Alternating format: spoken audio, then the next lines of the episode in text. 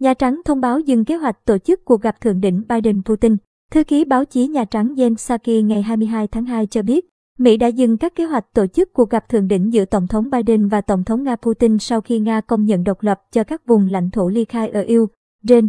Tuy nhiên, bà Jen Psaki cho biết, chính quyền Biden vẫn hy vọng đạt được một giải pháp ngoại giao cho cuộc khủng hoảng Ukraine.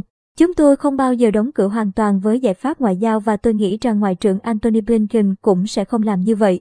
Bà Jen Psaki đề cập những tuyên bố của ông Blinken, người đã hủy bỏ cuộc gặp Ngoại trưởng Nga Lavrov từng được lên kế hoạch tổ chức vào ngày hai mươi hai tháng hai.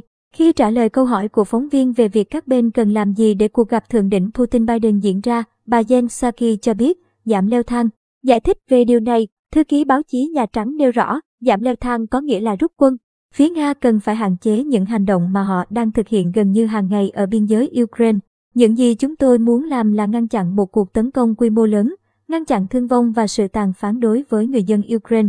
Bà Jen Psaki nói thêm, Tổng thống Biden đã huy động cả thế giới đứng lên chống lại Tổng thống Putin và các biện pháp trừng phạt của Mỹ sẽ ảnh hưởng đến việc ra quyết định của Nga. Trước đó cùng ngày, phát biểu trong cuộc họp báo cùng Ngoại trưởng Ukraine Dmitry Kuleba, Ngoại trưởng Mỹ Blinken cho biết sẽ không có ý nghĩa gì nếu tiếp tục cuộc đối thoại trong bối cảnh Nga thực hiện những gì mà Mỹ coi là cuộc xâm lược Ukraine. Ông Blinken cho rằng việc Nga công nhận hai khu vực ly khai của Ukraine giống như sự từ chối cơ hội ngoại giao.